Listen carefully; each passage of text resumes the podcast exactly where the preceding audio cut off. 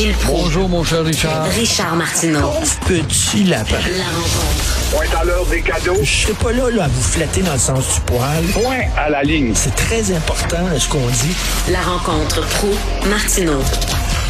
Oh Gilles, les dix ans du printemps érable qu'on va célébrer, qu'on va souligner, est-ce que vous allez fêter ça, vous? Oh, quel événement qui m'a marqué. J'ai manqué mes rendez-vous chez mon chiropraticien, ça nous fait de lit. Incroyable. Allô, page d'histoire. On interprète ça comme une page d'histoire. Un acteur du printemps érable souligne le dixième anniversaire que cette mobilisation estudiantine a été une page d'histoire. On peut bien pas enseigner l'histoire dans nos écoles à cent quatre-vingts jours pour dire une sottise de la sorte. Des dizaines de milliers d'étudiants bloquaient les rues de Montréal, se battaient, se battaient très fort, rappelons-le, contre la hausse des frais de scolarité, déjà les plus bas en Amérique. Ça, on le dit pas. Alors, les Nadeau-Dubois de ce monde, justement, de la gauche, n'acceptait pas. Il acceptait pas cette hausse. C'était une injustice. Un gros cinquante cents de frais supplémentaires à leurs frais de scolarité. Parce que c'était ça. Jean Charest nous avait bien expliqué que c'était l'équivalent de cinquante cents. Mais Jean Charest, à l'époque, un libéral, hésitait. C'est le propre, un libéral, d'être un hésitant, n'est-ce pas, qui veut pas déplaire autant que possible. Alors, il y avait plié et il avait ainsi ouvert la voie au Nadeau-Dubois de ce monde. J'espère que vous savez que si Nadeau-Dubois et son parti Québec solidaire prennent le pouvoir, qu'il va vous coûter plus que cinquante cents par jour. Oui. Et d'ailleurs, il a bien changé depuis le temps, Gabriel Nadeau-Dubois, parce que là, on l'entendait sur les manifestants qui bloquaient les rues avec leurs camions.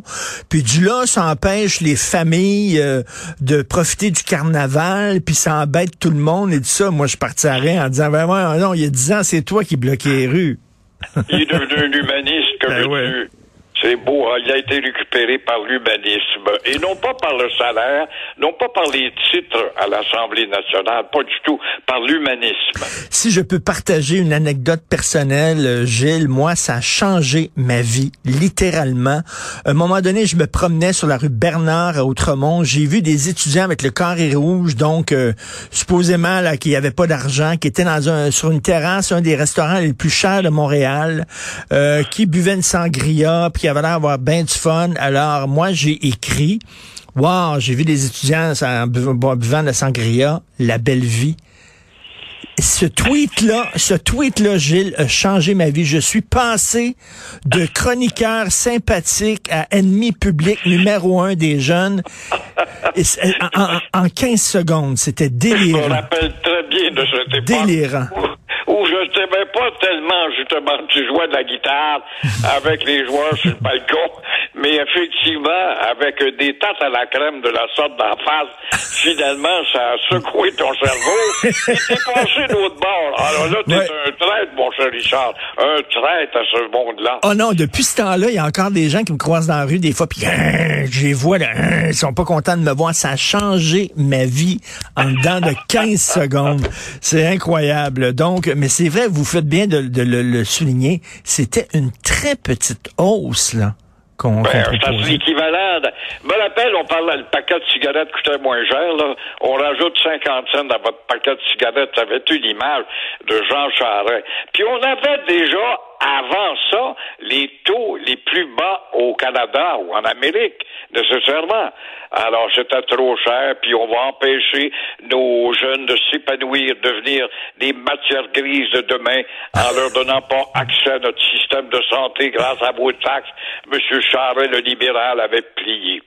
Hey, le chef de police d'Ottawa, là, il passe un mauvais quart d'heure, hein, Gilles? Ah! Oui, le chef de police que j'ai traité avec toi cette semaine de me maire parce qu'il avait fait une suggestion de nommer un médiateur pour raisonner nos camionneurs scientifiques. Et euh, c'est incroyable. Il est anesthésié, ce gars-là. C'est ce que croit Yves Franca, qui est un policier de formation et en plus vice-président de l'Association des policiers du Canada, qui s'en prend au chef à Ottawa, Peter Sloly. Je j'ai envie de dire Peter Sloly, oui. euh, il a dormi au gaz, dit-il. Il a raison. Il croit qu'il a manqué carrément de leadership et de vision. Il voulait faire venir l'armée, c'était pas nécessaire. S'il avait eu de la vision, on n'a pas besoin de faire venir l'armée, mais l'armée n'est pas venue. Alors, le policier, euh, c'est, il est en réalité, ce gars-là, ce chef de police à Ottawa, une ville endormante. Le dimanche, tu peux te promener tout nu dans les rues à Ottawa, personne ne va te voir. C'est réputé. C'est comme Bruxelles, par exemple. Alors, le policier, euh, il est en réalité le reflet d'une mentalité générale et limitée dans, en tout cas, la, les problèmes mondiaux.